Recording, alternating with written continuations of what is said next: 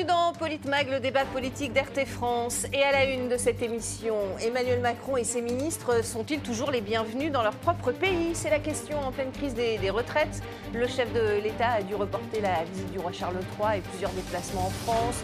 Le président, vous le voyez, accueilli euh, par un comité hostile pour son premier déplacement depuis l'usage du 49.3. Euh, Ça se passe dans les Hautes-Alpes. Il a dû se déplacer en hélicoptère d'ailleurs et sous très haute sécurité pour présenter un plan sécheresse.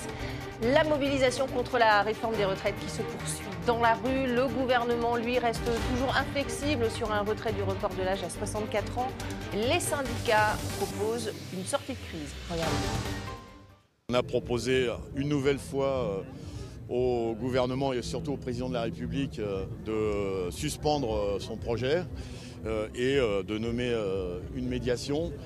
Comme dans tout conflit social dans les entreprises, quand il y a un conflit qui dure, eh bien, on, essaie de trouver une solution. L'idée, c'est qu'on puisse enfin apaiser les choses. Comment vous voulez qu'on aille discuter si on ne peut pas parler des retraites dans cette période? Et pour en parler avec moi sur ce plateau, Didier Maisto, ancien patron de Sud Radio. Bonsoir Didier Maisto. Bonsoir Magali, bonsoir à tous.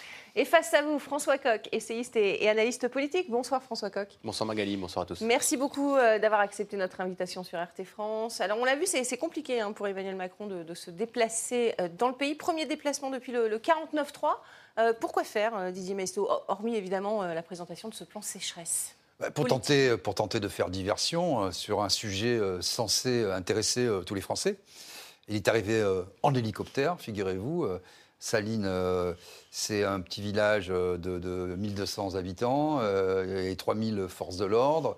Évidemment, oui, persona non grata. Euh, J'ai discuté ce matin avec euh, un haut fonctionnaire euh, qui me disait, euh, à ce rythme, on ne pourra bientôt plus assurer la sécurité des élus Renaissance.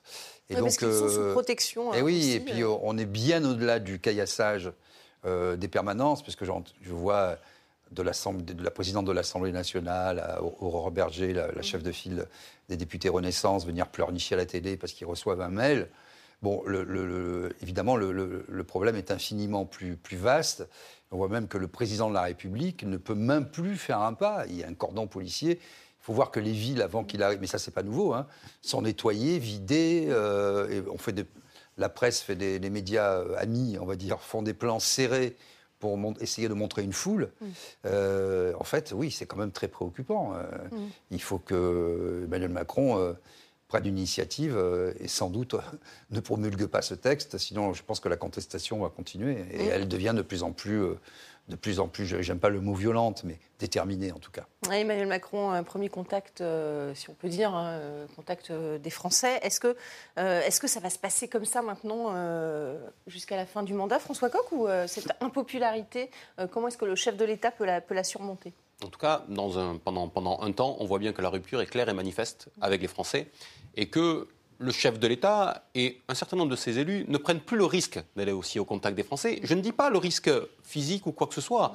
Il y a une part de, menaces euh, qui, existent et qui n'ont pas, lieu d'être sur vis-à-vis d'élus. Mais quand le chef de l'État euh, s'entoure de tant de précautions pour aller faire euh, un numéro de claquette euh, aujourd'hui sur la question de Oui. sur, la question de l'eau, alors que nous sommes en, plein con- en pleine contestation contre la réforme des retraites. Ce n'est pas tant la violence physique que craint le chef de l'État. Oui. Ce qu'il euh, craint, ce sont les images qui donneraient à voir cette, euh, cette contestation.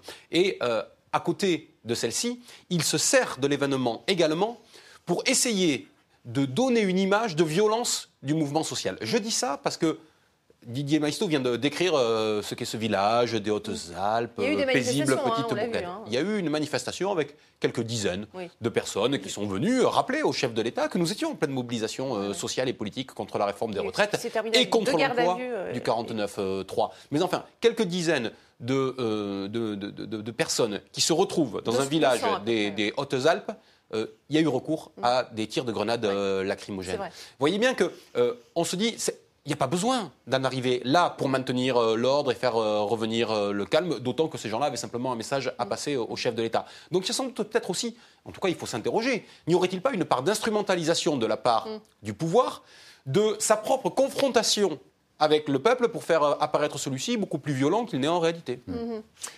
Ah oui, c'est c'est exactement ça. Il y a une Ouais. instrumentalisation pour avoir des images pour les JT, pour montrer que la violence illégitime est évidemment du côté des manifestants, que, vous voyez, ils essaient de jouer cette partition, montrer aussi que la, main est tendue vis-à-vis de l'intersyndicale. Mhm.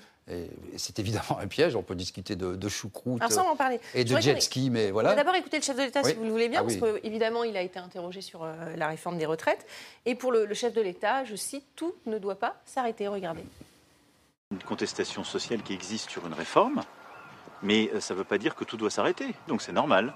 Je fais mon travail. Euh, il botte en touche, hein, les retraites, pour, c'est plus le sujet pour lui. Oui, enfin, si vous voulez, c'est pas lui qui décidera, comme quand ça doit s'arrêter. Vous voyez, comme il l'a dit euh, à Beyrouth euh, il y a quelques mois, euh, vous me parlez de révolution, mais ce n'est pas moi qui décrète une révolution, une révolution s'invite. Les gens s'arrêteront quand ils auront décidé de s'arrêter et quand ils auront estimé que oui, effectivement, il y a une matière à s'arrêter. Mm. Aujourd'hui, tel n'est pas le cas, puisqu'on voit que, que ce soit des manifestations officielles ou des manifestations spontanées, la mobilisation est toujours très présente et cette mobilisation trouve un écho favorable, parce que dans toutes les enquêtes d'opinion, mhm. pour l'instant, ça ne bouge pas, et les Français sont très majoritairement opposés à cette réforme des retraites, euh, augmentée par, euh, je dirais, le coup de force du 49-3. Et 70% des Français pensent que Emmanuel Macron n'est pas un bon président, euh, François Coq.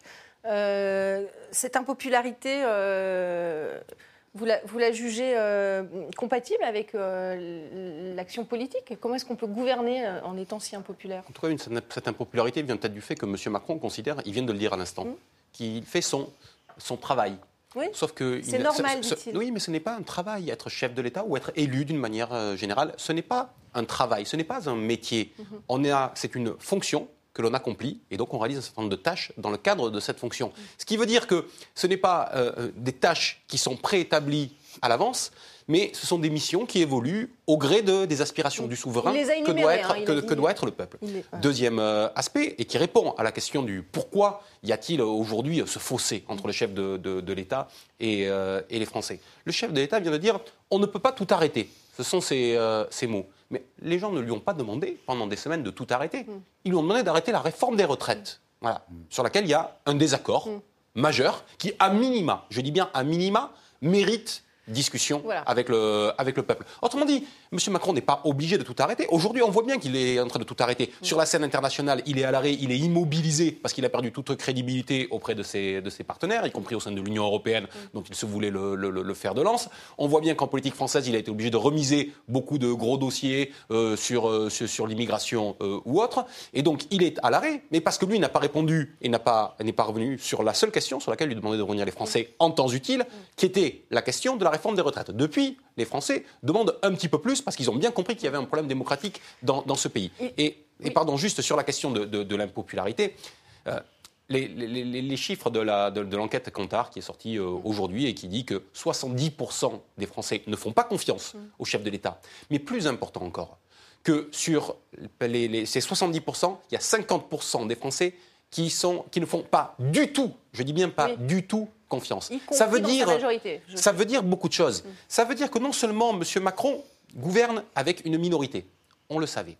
Ça veut dire qu'il y a une majorité qui commence à lui, à lui faire face. C'est les 70%. Mm. Mais ça veut dire qu'il y a un désaccord radical, désormais majoritaire, qui représente la moitié des, euh, des Français. Autrement dit, il y a un fait majoritaire qui est en train de se construire en opposition au fait minoritaire de, de M. Macron. Et ça, ça peut être lourd de conséquences pour lui et ça peut ouvrir des perspectives aussi. La question va-t-il euh, durer? Euh, Une réaction aussi à ce qu'il a dit le, président de la République qui a été interrogé sur les violences à Sainte-Soline, Didier Maisto. Il a dit des milliers de gens étaient simplement venus pour faire la guerre. Est-ce qu'on peut résumer la situation par cette phrase? Écoutez, euh, cette manifestation était annoncée depuis des mois et des mois. quand on va à Sainte-Soline, cette méga bassine, qui n'est pas rempli d'ailleurs, c'est un trou, un trou, avec un petit peu d'eau parce qu'il a plu. Euh, une fois, si vous mettez euh, des forces de l'ordre loin, une fois que euh, les gens ont, manifesté, crié des slogans hostiles, non aux, méga-bassines, non aux riches propriétaires qui mm. s'accaparent notre bien commun. Ils chantent trois chansons, ah ben Macron, démission, et ça s'arrête. Ils Ils vont pas se taper entre eux. Est-ce que c'est bien résumé de la part du chef de l'État? Non, c'est mal résumé, parce que, si vous voulez, le, catalyseur de la violence, le créateur de la violence, c'est lui. Le catalyseur, c'est lui. C'est pour stigmatiser? Et- Mais oui, quand au bout de six ans, vous n'avez aucune réponse politique, euh, et encore une fois, c'est pas de dire c'est bien, c'est pas bien, euh, évidemment, ça va aller vers la violence. Mais je voudrais mettre en, en rapport, effectivement, il y a ce sondage Kantar, mais il y en a eu un autre hier, et il faut les mettre euh, en, en miroir sur l'appréciation des Français des forces de l'ordre. Et on voit quand même que euh, 7 Français sur 10, euh, pratiquement, restent encore en confiance dans la police. et ça passe, ce chiffre augmente encore chez les gendarmes. Donc, quelle est l'analyse politique que font les Français de la situation? Bien sûr qu'ils déplorent les La violences instrumentalisée? policières, mais ils comprennent que c'est de la violence Mmh. d'État et que le maillon qu'il y a entre le peuple et euh, les politiciens censés le représenter, c'est la police. Donc pour l'instant, on, en- on en est là. Donc très finement, très intelligemment, euh, les Français ont identifié le problème. Et effectivement, moi qui ai beaucoup l'habitude, vous le savez, des sondages, c'est euh, il y a en général dans les sondages, vous avez deux items favorables ou assez favorables et très favorables. Quand euh, vous avez euh, très favorable, non mais dans, Oui. c'est un bloc qui est fait pour les favorables en fait. Et parfois, quand vous êtes peu favorable, vous êtes jugé favorable. Mais quand vous avez très favorable, euh, en tout cas très hostile pour le coup, euh, à Emmanuel Macron, ça dit évi- évidemment énormément de choses. Les sondeurs sont très prudents dans le libellé de, de leurs questions. Et vous voyez, quand on découpe et qu'on analyse un petit peu comment ça, ça s'organise, là, la contestation, elle s'est vraiment cristallisée, ancrée, elle est, elle est profonde, cette contestation dans le pays. Et on comprend qu'il y a une contestation sociale, économique, mais également institutionnelle aujourd'hui. Et la crise devient institutionnelle, ne serait-ce que le- avec euh, le coup du 49-3. des, des gens simplement venus faire la guerre, Didier Maïs, euh, pardon, François Coq, euh, vous êtes d'accord? Bah, C'est-à-dire qu'en employant les termes euh, à tort et à travers, Ouais. de fait, on leur fait perdre tout leur sens. Alors, on comprend, là encore, l'astuce euh, assez grossière de la part du, du- du- du chef de l'État qui vise à faire passer. euh, Donc des- il inclut aussi les députés EELV qui étaient sur place. il, a il- priori. il inclut tout le monde Ouais. et voilà, il donne l'impression que nous sommes euh, en état de siège. En réalité, euh, beaucoup se sont interrogés dans les Mais c'est une ces- stratégie ces derniers jours s'il allait euh, avoir recours à certains, à certains articles. Il aime le mot guerre, hein, le, le chef de l'État. C'est une stratégie pour faire peur aux Français, selon vous? C'est-à-dire qu'en en, en exacerbant toutes les tensions en permanence, il essaie de vivre comme ça, là, sur, le, sur la surface d'un d'un brasier et en disant on va pouvoir s'en tirer. C'est ce qui fait quand même depuis le début de, de- de son premier euh, quinquennat, vous l'aurez noté, avec une conflictualisation toujours à outrance, une dichotomie toujours du, euh, du champ, entre d'un côté les progressistes et de l'autre euh, c'était les souverainistes, euh, les, Oui, on va le voir. les, les factieux, les républicains. voilà. Donc, il, les- est toujours dans cette représentation, représentation pardon, très manichéenne. Et c'est ce qu'il essaie de faire euh, encore, euh, encore une fois, en rejetant, en pensant rejeter les uns et les autres vers les, euh, vers, vers les franges. Mais ce faisant, il se passe ce qu'est en train de décrire Didier Maisto, c'est-à-dire que euh, c'est sur la propre personne de M. Macron, maintenant, que se porte la cristallisation. Oui. C'est plus simplement sur sa politique. Le premier quinquennat de M. Macron, il faut bien le, le comprendre, les Français se sont dit, celui-ci mène une politique au service d'une classe, au service d'une caste. Mais maintenant, c'est plus simplement ça. C'est plus simplement, on ne dénonce pas simplement la politique qui est menée au service de quelques-uns, on dénonce la politique qui se fait au détriment du grand nombre, Et voire de d'ailleurs, tous. ça s'explique assez facilement, parce qu'on dit une stratégie. En fait, c'est c'est devenu une nécessité plus qu'une stratégie. Dès lors qu'après... ils, ils- ils essaient de trouver des, des sorties de crise. Voilà, non, euh, je- ça, ça, je ne suis pas sûr. Ouais. En réalité, euh, après euh, le- l'élection présidentielle de 2022, bon, il nous a fait le coup une première fois, il nous refait le coup une deuxième fois, euh, le barrage contre l'extrême droite, le chaos, etc. Bon, très bien. Et il dit derrière, mais je vais, parce qu'il il a eu un peu peur à un moment quand même, euh, je vais euh, changer ma pratique du pouvoir, je vais associer, on a une minorité, etc. etc. Oui. On voit que rapidement, cette séquence a été balayée. Donc aujourd'hui, il, il sait qu'il ne, ne peut pas, et en tout cas il ne veut pas rassembler, parce que sa pratique, il n'y a aucune humilité dans sa pratique du pouvoir, il n'y a aucune main tendue.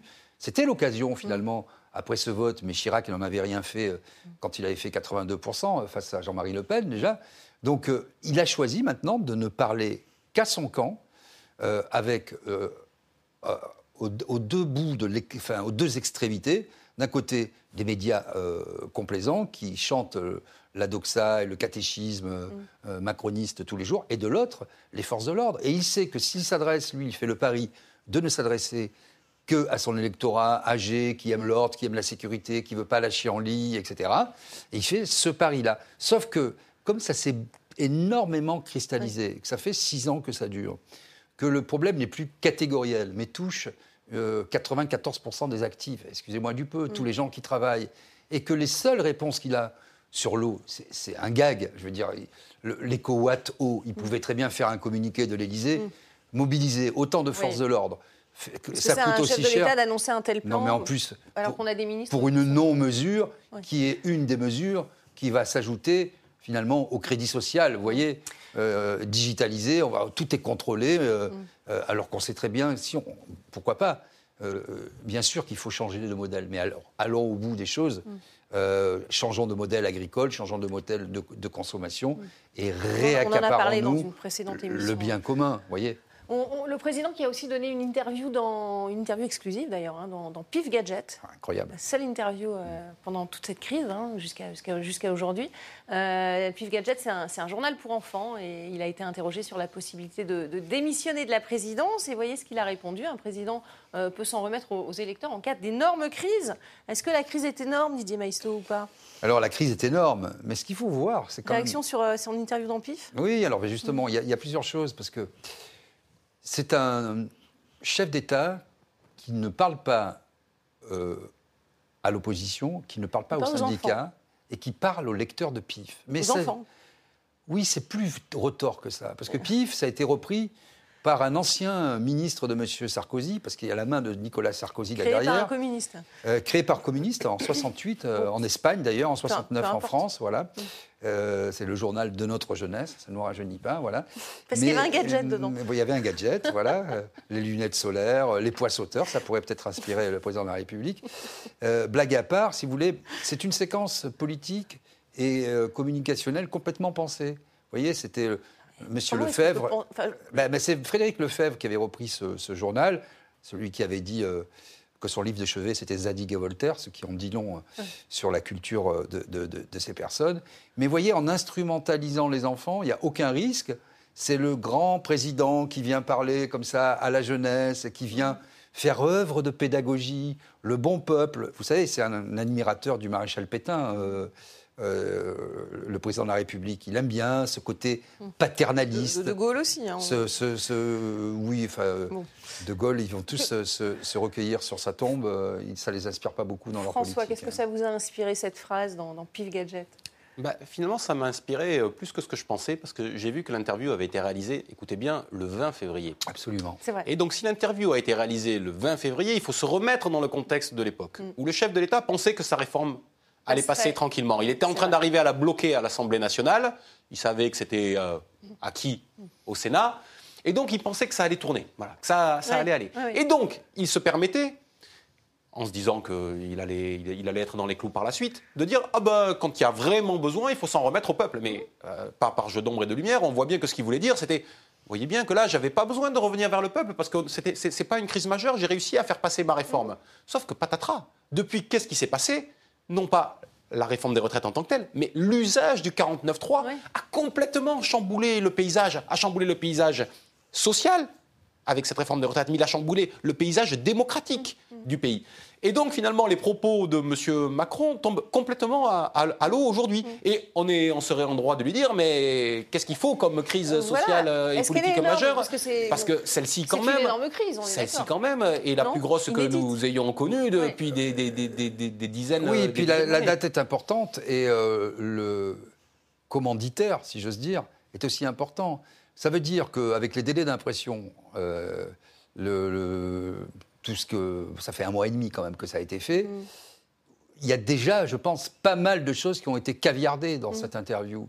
Donc déjà, il est adapté à la situation, mais à la situation, mettons, si on a l'habitude un peu de, de, de, de- de l'impression, etc., d'il y a une semaine. Donc il raconte euh, une histoire qui est déjà exfiltrée, euh, expurgée de tous ces éléments qui tomberaient à contre-courant.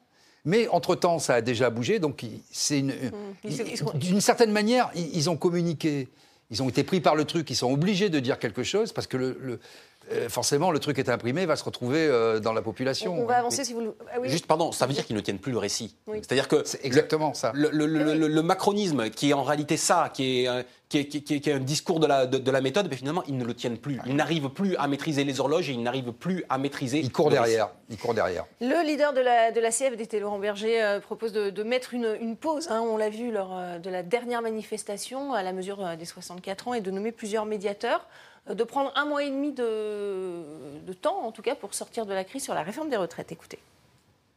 Il faut mettre, on appelle ça sur pause, il faut mettre en suspens la, la mesure des 64 ans. C'est ça qui polarise toutes les oppositions. Il faut prendre un mois, un mois et demi pour demander à une, deux, trois personnes de faire de la médiation, de la conciliation, d'aller voir les différentes parties en disant vous voulez quoi? Vous voulez quoi sur le travail? Parce que le président de la République nous dit ben, on peut, faudrait qu'on discute de l'usure au travail, des seniors, etc. On, l'a dé- on aurait dû le faire parce que c'était ça aussi le sujet des retraites. Donc on prend un mois et demi, on, on laisse, euh, on, on dit voilà les, les 64 ans ça ne s'appliquera pas et on fait de la médiation. Pour vous faire réagir, Olivier Véran, le porte-parole euh, du gouvernement, a déjà répondu euh, à Laurent Berger. Regardez. On n'a pas forcément besoin de médiation pour se parler. On peut se parler directement.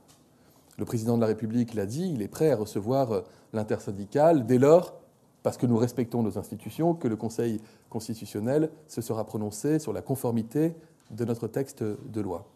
Ensuite, la Première ministre se tient à disposition des syndicats pour les recevoir euh, très directement pour pouvoir parler. Il y en a qui disent qu'il pourrait être. Voilà, c'est matière à commentaire. euh, alors, je, je rappelle que le Conseil constitutionnel doit rendre son, son avis le, le 14 avril, hein, donc euh, dans, dans 15 jours à l'heure où on enregistre.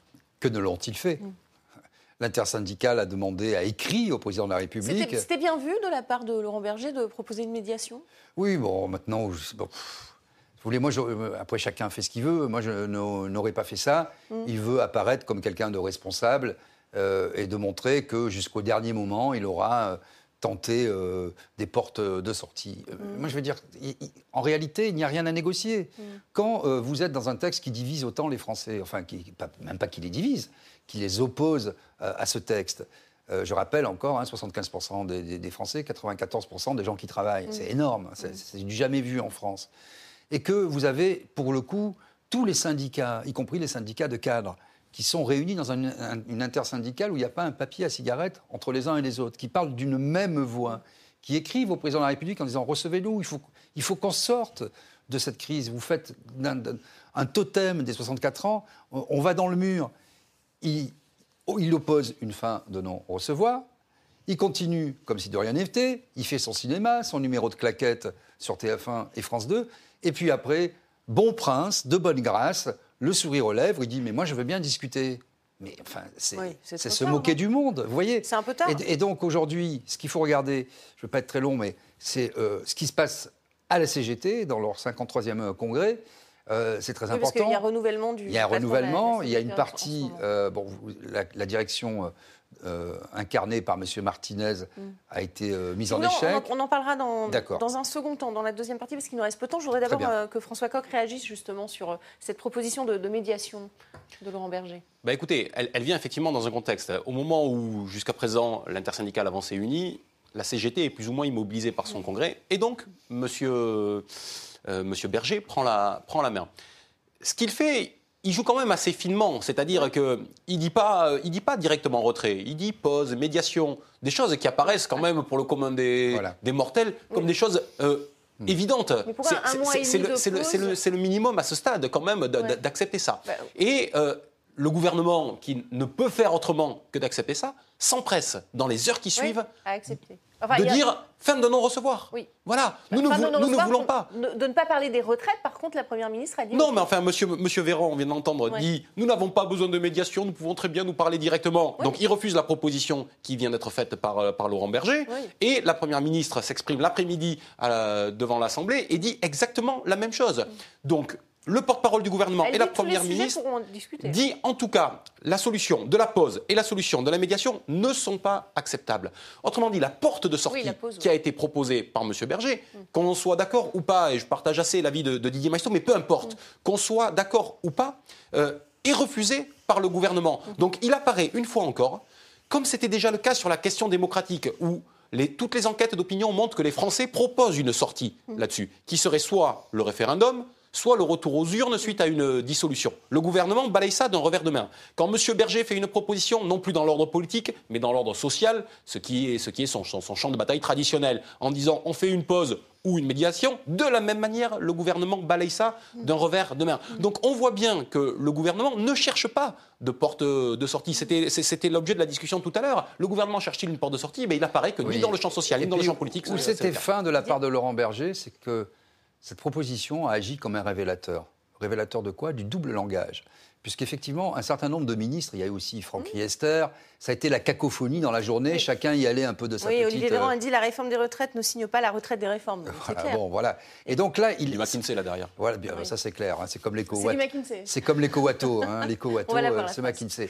Non, mais ça a mis en, lumière, en fait, cette espèce de double langage, c'est le langage des oiseaux, en quelque sorte. Oui, c'est toujours oui-non. Enfin, Oui, non, peut-être, etc. On parle de ça, mais on n'en parle pas, etc. Mm. Bon, là, globalement et concrètement, effectivement, pas euh, de médiation. Mm.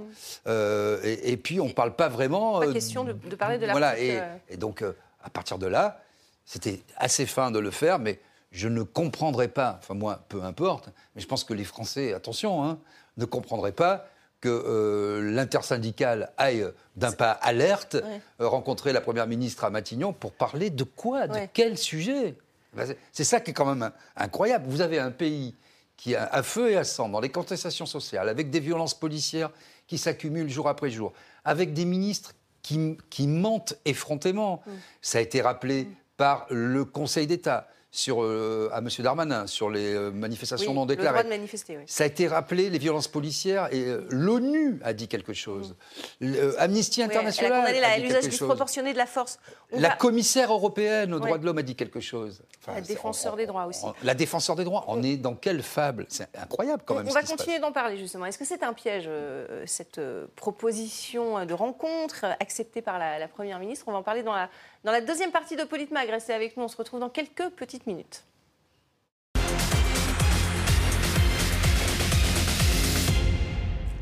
Bienvenue dans la deuxième partie de, Politmag. On continue de parler de cette forte mobilisation contre la réforme des retraites en France, avec euh, peut-être le dialogue. Enfin, les syndicats, en tout cas, eux, sont bien décidés à, parler des retraites. Ils sont attendus euh, à Matignon la semaine prochaine, la veille d'une nouvelle journée de mobilisation. Ce sera le 6 avril prochain alors que le Conseil constitutionnel, lui, se prononcera sur la réforme le 14 avril. Écoutez ce qu'en a dit la, Première ministre Elisabeth Borne.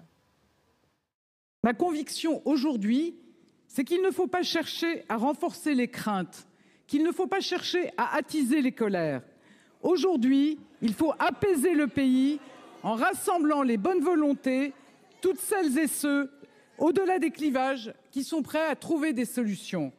C'est aujourd'hui autour de ces deux axes que je souhaite bâtir dans les prochaines semaines un programme de gouvernement et un agenda législatif, comme le président de la République m'en a confié la tâche. Voilà, donc euh, Elisabeth Borne qui doit euh, bâtir un, agenda législatif, un programme euh, sur la suite. Ça veut dire quoi, Didier Maïs Ça veut dire déjà qu'elle a accepté l'idée, même si elle essaie de faire bonne figure, que ces jours sont comptés à la tête du gouvernement. elle n'est pas en capacité de réunir quoi que ce soit. Et de toute façon, mm. Emmanuel Macron a déjà pris sa décision. D'ailleurs, ça a filtré opportunément dans la presse en disant Mais pourquoi j'ai eu. vous m'avez imposé Elisabeth Borne. Il l'a reproché à son secrétaire général, Alexis mm. Kohler, mm. qui est sa tête pensante. En tout cas, c'est un binôme. Euh, et vous savez, quand ce genre d'informations filtre dans la presse, c'est que vous avez envie qu'elle filtre euh, dans la presse. Le simple fait de le formuler, vous savez déjà que ça va être euh, repris. Donc ça, c'est le premier point. On voit bien que de toute façon, même la minorité présidentielle est déjà dans la, nouvelle séquence. Et, aujourd'hui, c'est quelles alliances peuvent-ils construire? Alors, ils essaient assez, assez maladroitement, je dois le dire, d'inclure. Ils font, ils font, deux choses. Hein ils euh, incriminent Jean-Luc Mélenchon, qui considère comme être le maillon faible mm. de par sa personnalité, euh, qui peuvent apparaître agité, révolutionnaire, mm. euh, qui va couper la tête à tout le monde, etc. Première chose. Et deuxièmement, ils tressent des couronnes de laurier à Marine Le Pen, qui est plus intelligente que Jean-Luc Mélenchon. et puis on voit qu'ils sont sur des thématiques sécuritaires qui doit plaire au Rassemblement aussi, national. Alors on va, en parler après, mais ils agitent aussi la crainte. et ils agitent aussi euh, la crainte. Non, mais ce qu'ils essaient de dire, c'est nous allons faire des majorités de projets, mm. nous allons inclure le meilleur du Rassemblement national, puisque le Rassemblement national, c'est plus son père, etc. Elle a évolué, elle fait plus les mêmes erreurs, elle a appris et tout.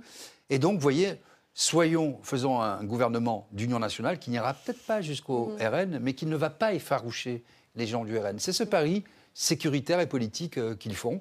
euh, avec des médias qui, il faut bien le dire, toute Ouais, la journée, ouais. ne parlent que de violences policières, de techniques de maintien de l'ordre, et puis du tout du fond euh, des questions politiques. Est-ce que c'est pas pour, en tout cas, essayer de, de dissocier l'intersyndicale qui reste très unie aussi aujourd'hui, François Coq? Est-ce que c'est un piège, ce rendez-vous? En tout cas, le gouvernement s'est lui-même pris les pieds dans le tapis avec cette proposition de rendez-vous, parce que c'est quand même assez cocasse d'avoir entendu la Première ministre fixer un rendez-vous une semaine après. En fait, dans le climat de tension ça, voilà. que nous connaissons Oui, dans le, dans, absolument. le, dans le pays, elle a fixé un rendez-vous une semaine après. Alors, elle prend prétexte Et du fait qu'il y a le congrès de, de- de- la CGT entre-temps et Oui. que donc euh, le intersyndical a besoin de temps. On a bien compris qu'elle joue aussi euh, la montre dans l'attente du rendu du, conseil, euh, du Conseil constitutionnel. Mais enfin, les Français ont quand même le sentiment que ben, il y a urgence aujourd'hui à agir et finalement, rien n'est fait. La Rien n'est fait d'ailleurs, je, je- je reviens quand même sur l'aspect politique de, de- du cahier des charges qui avait été donné à Madame, euh, à Madame Borne. Mm. Le président de la République lui a dit qu'il fallait élargir la majorité. Oui. Mais il ne le lui a pas dit il y a une semaine, comme on veut bien nous le dire. Ah oui. C'était le cahier des charges de Madame Borne au moment où elle a été élue, c'est-à-dire il y a neuf mois maintenant. Elle a été incapable de le faire au moment de la constitution de son gouvernement. Mm. Elle a été incapable de le faire par sa pratique euh, parlementaire et, gouvernement, et gouvernementale. Et donc, aujourd'hui, on, nous- on- on- on voudrait nous dire, on voudrait dire qu'elle va rattraper le temps perdu. Mais ce qu'elle a été incapable de faire pendant neuf mois, il n'y a pas de raison que dans l'état de faiblesse qui est le sien euh, aujourd'hui, et je suis d'accord avec Didier Maistot, euh, ses jours sont comptés à, à Matignon. Donc ça elle- veut dire elle puisse- dissolution Elle puisse, le- elle Non, puisse le pas. faire. Juste remaniement? Il y aura sans doute, euh, au regard de ce qu'on a pu voir dans les enquêtes d'opinion, mais plus encore dans la partielle qui a eu lieu, par exemple, le, le week-end dernier dans l'Ariège. Alors, Ariège, terre historique de la, de la gauche, euh, du Parti socialiste et d'une forme de, de- de radicalisme. Mais on a quand même vu euh, que le parti gouvernemental a été totalement balayé. A perdu Balayé. 12 points d'une Voilà. élection à l'autre. Et donc, euh, c'est pas sûr que ça donne envie à M. Macron d'aller aujourd'hui à, la- Eh oui. à la dissolution. La solution qu'il avait d'aller à la dissolution avant de passer par le 49-3, qu'il ait gagné ou qu'il ait perdu le vote s'il y avait été, ce qui était une porte de sortie pour lui, elle s'est quand même, euh, elle s'est Largement quand même refermée. Oui, oui. Voilà. Je suis d'accord Je vais Ouais. vous citer peut-être un autre Oui. euh, sondage hein, qui, est, qui est paru euh, dans le journal du dimanche. C'est euh, en cas de dissolution, justement, quelle serait le- la nouvelle apparence de, de l'Assemblée? Euh, Le RN gagnerait 7 points à 26%, on va le voir. La NUPES se maintiendrait à 26%. La majorité présidentielle à 22%, qui perdrait euh, au moins 50 députés. Et curieusement, le LR, lui, ne, ne bouge pas, il perd un ou deux sièges. Euh, voilà, c'est ça, la, c'est ça le, la nouvelle Assemblée en cas de dissolution, Didier Maistot Oui, de toute façon, euh, on en a parlé avant même ce sondage plusieurs fois ici. points pour le hein, RN. voilà. Euh, évidemment, euh, c'est euh, le RN qui engrange, hein, parce que dans la séquence, soyons magnanimes, ils n'ont pas été mauvais politiquement. Après, ça reste un sondage. hein. voilà, à l'Assemblée nationale en tout cas. Le LFI, la NUPES, qui a été en pointe quand même sur le sujet avec des stratégies dont on peut débattre, mais Mm. en tout cas, ils étaient présents, donc euh, ils se maintiennent. Bon, LR, n'en parlons pas, ils sont, ils sont dans la marge d'erreur. Oui, mais ils perdent pas tant que ça. Oui, finalement. mais ils sont tellement bas déjà. Regardez d'où- d'où ils viennent, où ils, où ils sont. Alors s'ils perdent, après c'est la disparition. Et, et par le jeu de majoritaire, euh, tout ça c'est une projection. Effectivement, vous pouvez avoir euh, pratiquement aucun député hein, euh, avec le jeu majoritaire, euh, de, de- aucun répu- député républicain, surtout avec des désistements ou non au deuxième tour, avec l'histoire de, de- cristallisée par la réforme des retraites. Donc euh, tout ça c'est une projection. euh, qui est un peu en trompe-l'œil pour ce qui concerne les faibles scores. Donc il faut être très prudent. Mais, mais euh, oui, aujourd'hui, je pense que la, la porte qui était offerte de la dissolution se referme largement. Donc, euh, qu'est-ce qu'il peut faire? Il peut. euh, alors, il y a deux, deux solutions possibles. Soit le Conseil constitutionnel censure, Oui, fin du quinquennat, bon, euh, il inaugure les chrysanthèmes, et euh, ça va être très compliqué. Soit le, le Conseil, d'É- le Conseil constitutionnel ne censure pas, valide la loi. Quand on voit la composition du Conseil constitutionnel, malheureusement, on peut le, croire, on Reste peut le craindre. référendum. Voilà. euh, donc le référendum, il ne fera jamais un référendum. Il ne faut pas rêver. Et et donc là, euh, son option, c'était, d'après mes informations, euh, c'était Gérald Darmanin qui était dans les tuyaux parce que Et il avait gagné euh, ses galons parce que Mm. politique sécuritaire, il a besoin de lui. Donc lui, en tant Il- que. il, rassure à droite. Mais sauf qu'avec la séquence qu'on vient de vivre, C'est-à-dire Gérald Darmanin, nouveau Premier ministre Nouveau Premier ministre. pour nos téléspectateurs. Bon, il y avait plusieurs euh, possibilités. Bruno Le Maire qui Mm. piétine, qui Mm. piaffe d'impatience euh, depuis des mois. D'autres femmes un peu plus centristes euh, qui étaient euh, dans, dans les scénarios. On reparlait de Ouais. Catherine Vautrin, euh, de Mais Reims, ce serait etc. catastrophique quand même de, Oui, de oui. démettre euh, Elisabeth Borne, qui est une femme, qui, qui avait été nommée euh, aussi savez, pour ça. tout hein. ça au début. Vous savez, ça, euh, quand vous. Je vais, je vais vous dire hein, ce qui se passe dans la politique française. Quand vous nommez une femme, euh, ça fait plaisir à tout le monde et tout le monde dit Ah, quand même. Mais en réalité, euh, vu la pratique des institutions, ça ne dure jamais très longtemps. Ra- Rappelez-vous déjà, en 95, Alain Juppé et ses jupettes, Ah oui, bah oui. il avait viré toutes les femmes d'un coup. Ouais. On en a parlé cinq minutes et puis c'est c'est fini. pas, un Non, sujet. sur donc. Mitterrand, Ouais, pas beaucoup de Mitterrand, pour euh, voilà, bon. Tout ça, c'est de, la, c'est de la poudre de perlimpinpin. Euh, Il n'y a pas une réelle volonté de faire de la parité euh, dans, Mm. les, dans les institutions françaises, en tout cas dans la vie politique française et au gouvernement. Bon, voilà, donc euh, aujourd'hui. En, en l'occurrence, euh, elle a fait preuve de son incompétence, pas en tant que femme, mais en Bah tant que voilà, Premier ministre. en tant que hein, Premier donc, ministre. euh, Ouais. Ouais, Et puis moi, je suis, hein. euh, C'est compliqué à, à gérer. Oui, enfin, c'est elle, aussi qui s'est mise dans la nasse. hein. Personne ne l'a obligée à aller présenter cette réforme, personne ne l'a obligée à aller passer par un 49-3. Ça, c'est pas sa qualité de femme qui, Ouais. les- qui- qui l'a conduit à, faire, à prendre Absolument. ces décisions-là. Euh, euh, on, va, on va parler de, de Gérald Darmanin, puisque vous en parlez comme peut-être probable Premier ministre. Vous êtes d'accord d'abord avec ça, François Coq Ça peut être euh, la porte de sortie euh, En tout cas, ce qu'on voit, c'est que le macronisme fonctionne de plus en plus en vase clos, Mm. en réalité. Il n'y a plus d'alternative pour M. Macron. Il a eu une stratégie qui est la stratégie de la terre brûlée. Il a rasé le Parti socialiste. Il a fragmenté euh, les, les républicains. Et le macronisme présenté comme euh, historique, Mm. finalement, est juste une opération à la base de communication. Mm-hmm. Et donc, c'est pas un réseau qui s'étend par capillarité, Mm. qui gagne et qui prend des positions dans la société. On l'a vu dans toutes les élections locales auxquelles nous avons assisté depuis, 2000, euh, depuis 2017. Euh, en Marche ou Renaissance euh, aujourd'hui, on gagnait que bien peu d'élections euh, locales. Et donc, il n'y a- il n'y a, pas de vivier interne. On est toujours en train finalement de discuter des mêmes, des mêmes depuis 2017 et de chercher des solutions internes qui sont des solutions qui sont déjà d'une certaine manière lessivées pour les Français. On va conclure ce, ce débat en France, en tout cas avec euh, Gérald Darmanin, puisqu'il a été interrogé sur euh, l'hypothétique duel euh, s'il y avait une présidentielle euh, entre euh, le Rassemblement national et, et LFI. Et le ministre de l'Intérieur lui a répondu que c'était euh, son boulot, que, que ça n'arrive pas. Regardez. Je fais pas de politique fiction et je suis pas commentateur. Mon boulot, c'est d'être acteur. Euh, euh, J'espère que je suis bon acteur euh, dans la vie politique. Les électeurs jugeront et de tout faire pour que ce soit pas le choix entre la peste et le choléra. Opération de diabolisation, ça marche encore, ça, euh, Didier Maïsto Bah, écoutez, c'est un peu les limites de. C'est le- genre rempart contre un, Oui, mais oui, c'est les limites de l'exercice hein, depuis euh, 30 ans maintenant. Ouais.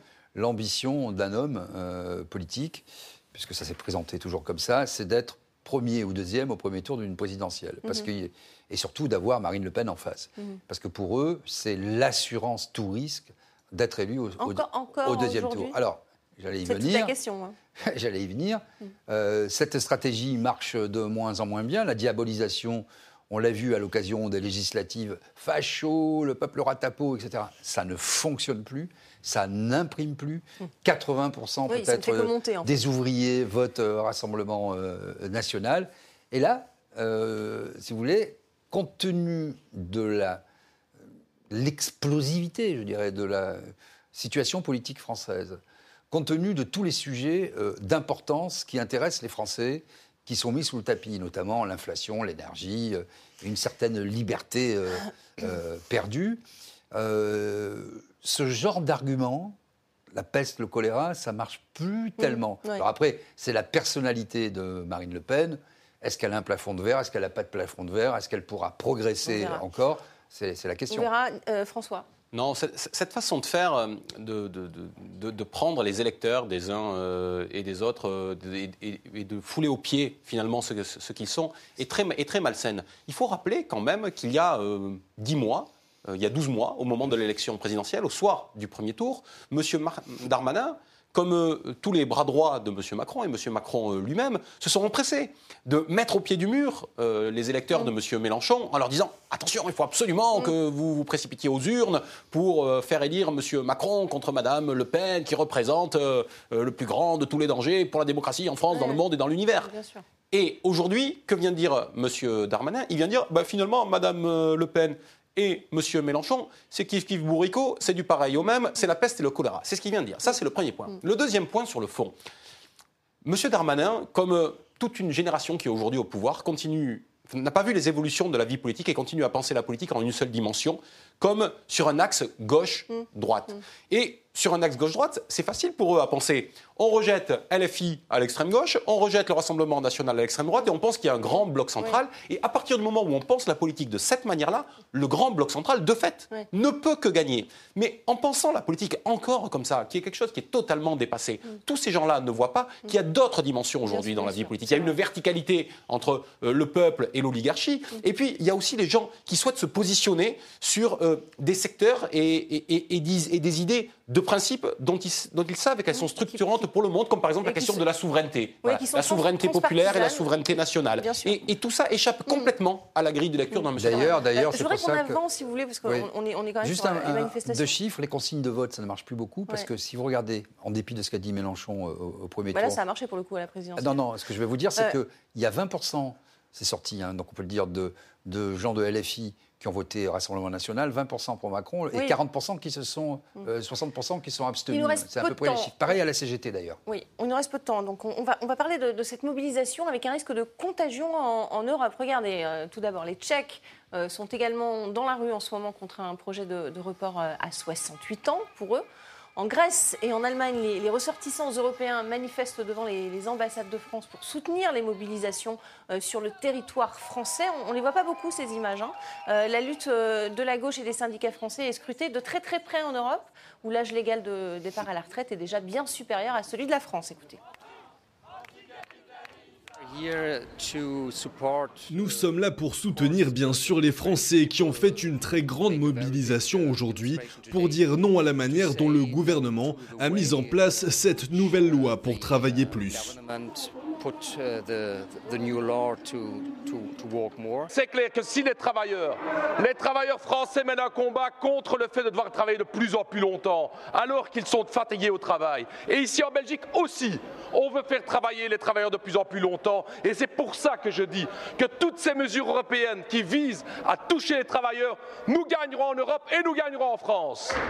Ah, c'est étonnant, on n'en parle pas beaucoup, mais c'est vrai que c'est scruté de très très près. Ces manifestations font le tour du mm. monde, en tout cas. Euh, la une de, tous les, journaux aussi. Euh, il y a un risque, l'enjeu est supérieur à celui de la France, finalement. Si le, texte ne passe pas, euh, ça, aura des conséquences aussi. Et oui, évidemment, parce que si vous voulez, tous les, gouvernements de, nos voisins européens, enfin pas tous, mais beaucoup, sont sociodémocrates. Et il y a, j'allais dire, une réalité physique on vit plus longtemps, même si euh, l'espérance de vie n'augmente plus hein, euh, en France et dans tous les, pays euh, européens d'ailleurs. Elle n'augmente plus. Mais si vous voulez, l'idée, c'est d'avoir à la fois une retraite en bonne santé. Mmh. Et là, on voit bien que les, métiers pénibles, etc., c'est de plus en plus difficile.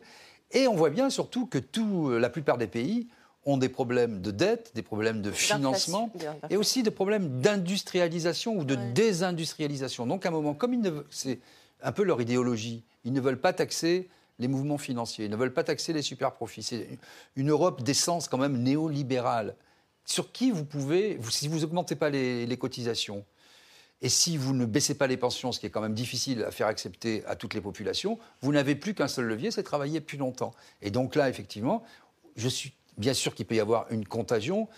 On est scruté, mais ça marche plutôt dans l'autre sens. Oui, parce que je, montrais cette, euh, cet extrait parce qu'on dit toujours, oui, mais regardez chez nos voisins, ils travaillent euh, plus longtemps, sauf qu'ils ne sont pas contents non plus. Euh, alors ça, c'est une fausse... Vous voyez, c'est tellement mensonger. Mm. il faut comparer ce, qui est comparable. Les comparaisons n'est pas raison. Mm. Dans tous les pays qu'on met souvent en exergue, il y a beaucoup plus de flexibilité, du temps choisi. Oui, pas les pour les euh, femmes, c'est différent. Pour le, la maternité, c'est différent. Il n'y a pas un double processus. Il n'y a pas un double processus, il y a moins d'annuités. Bon, donc après, on peut dire 68 ans, 69 ans. Mm. Ce qui compte, c'est la réalité effective au travail conjugué à d'autres facteurs euh, qui sont paramétriques, comme euh, la pénibilité. François, une réaction euh, dans un sur premier risque temps, de contagion ou pas bah, C'est-à-dire que dans un premier temps, nos voisins européens se sont réjouis de ce qui se passait en France, mm. parce que M. Macron, qui est quand même qui prend de la place, quoi, qui est un peu envahissant, y mm. compris au sein de l'Union européenne, qui parle fort, ils se sont dit bon, ben, s'il est un peu entravé dans son pays, il va pouvoir, il va être obligé de, de, de mettre un petit peu, euh, de se mettre un peu de côté. On l'a vu notamment sur la question des moteurs thermiques avec l'Allemagne. Mais au bout d'un moment, il, se, il, commence à se dire dans les autres pays, mais attention, effectivement, mm. est-ce qu'il n'y aurait pas un risque de contagion? Et pas simplement sur la question des retraites, c'est peut-être mm. pas ça qui les inquiète le plus. Eux, ils ont bien compris dans les autres pays, je pense notamment à l'Allemagne, que la grande question, la grande question de la période, c'est la question du pouvoir d'achat, oui. oui, de l'industrialisation derrière, mais aujourd'hui du pouvoir d'achat. Il, il, y a des manifestations et des, et des grèves monstres oui, en Allemagne, monstres à l'échelle de ce qu'est ce, de, de, de ce qu'est ce pays, et ils obtiennent pour le coup, ils font lâcher le, le patronat avec le système social tel qu'il est en Allemagne, mmh. et ils obtiennent des augmentations qui vont, entendez-vous bien, de 10, 14, 15, ou des fois au-delà de 20% des, des, augmentations de, de, salaire. de, salaire. Autant de questions qui restent pour l'instant sous le tapis en France à cause de la Donc question des, des, des retraites, mais ils les obtiennent mmh. en Allemagne. Et dans tous les autres pays, ils se disent, attention, voilà, la contagion pourrait venir partir de la question des retraites en France, ça, ça, ça, ça donne à voir euh, un, ce, ce spectacle-là, mmh. mais elle pourrait se cristalliser sur la question du pouvoir d'achat, qui est quelque chose de prégnant partout en Europe et qui va le rester. On nous annonçait un pic de l'inflation qui devait être au plus haut au début de l'année 2023, on nous avait dit janvier, ensuite on nous a dit au mois de mars, maintenant on apprend que les produits de l'alimentaire vont flamber dans tout le deuxième trimestre. Pendant les trois mois dit, qui viennent Autrement dit,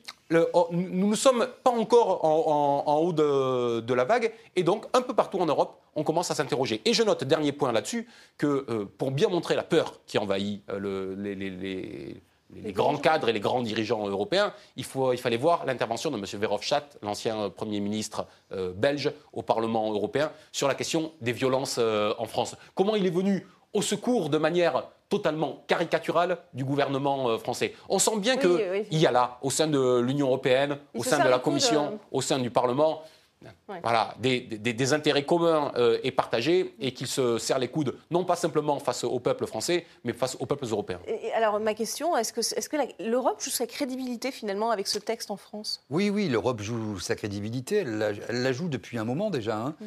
puisque si on regarde le contexte international, avec toutes les sanctions qui ont été prises, euh, c'est pas c'est pas un échec, ça n'a pas marché, comme disait l'autre.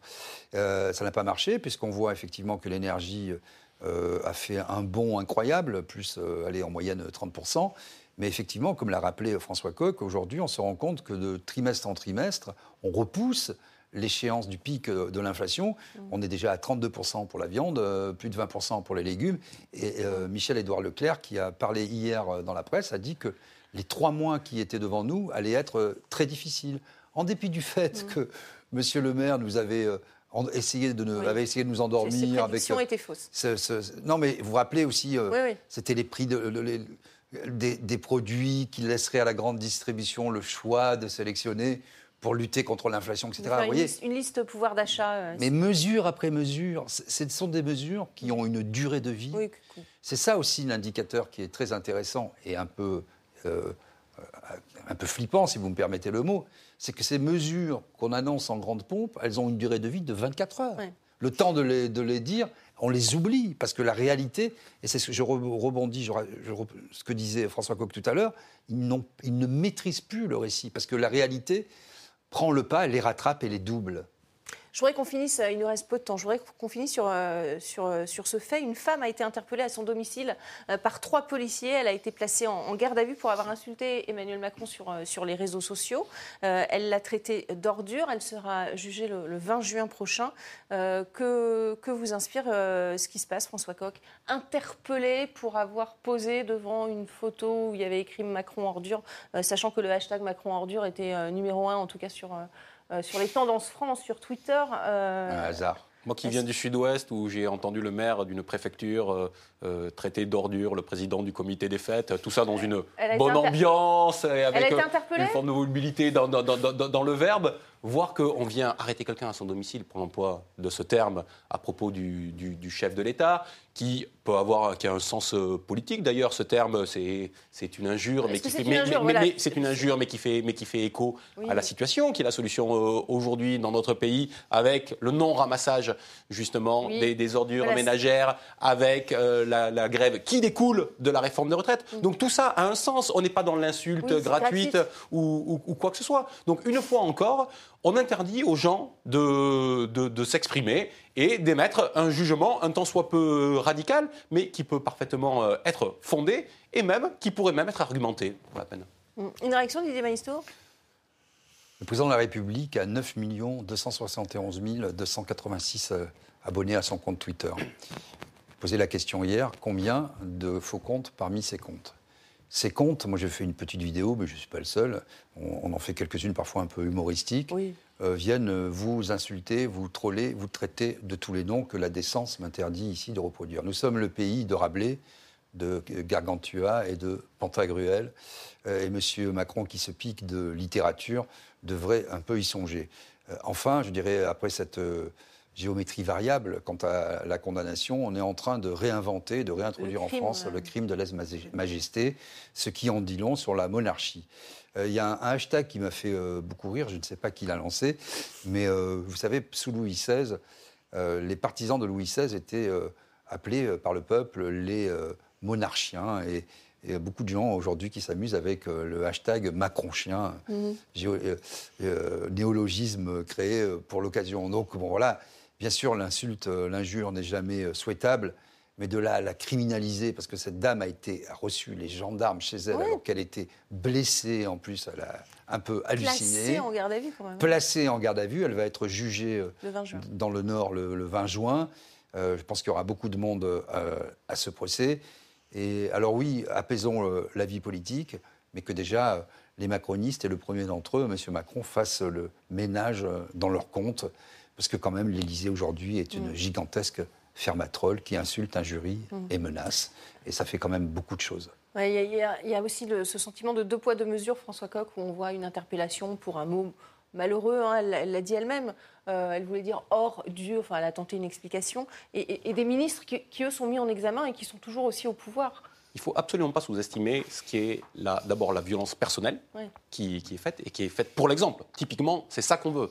Alors que, alors que le principe de la justice est tout sauf celui-là. On ne punit pas les gens pour l'exemple mm. vis-à-vis des autres. Et puis, surtout, on ne doit surtout pas sous-estimer la violence symbolique ce que ça signifie, voilà, de, de, sommer les gens au, silence, voilà, de leur dire vous ne pouvez pas vous exprimer, mm. vous ne pouvez pas émettre euh, un avis qui ne soit pas l'avis dominant et celui que nous voudrions euh, entendre. Mm. On ne peut pas aujourd'hui avoir une parole qui est corsetée à ce point dans, mm. dans ce pays, non pas en France, c'est pas possible. Et puis quand même, il faudrait... on n'a plus le temps malheureusement. Non, il faudrait rappeler quand même que très rapidement que M. Macron, en France comme à l'étranger, avait traité euh, les Français de gloire réfractaires. Qu'il allait emmerder les, Français aussi. Qu'il allait emmerder euh, les, gens, donc les non-vaccinés. Donc c'est euh, un juste retour des choses. Quand on emploie ce, genre de terme, il faut pas bah, On est dans sa sémantique et son champ lexical. C'est ce qu'on dit souvent ici dans cette émission. C'est les Français, ils sont comme ça. Voilà, je vous remercie en tout cas. Nous, on reste courtois. Merci beaucoup. Merci à tous les deux d'avoir participé à, à, cette émission. C'est la fin de Politmag. Merci à vous pour votre fidélité et restez avec nous sur RT France.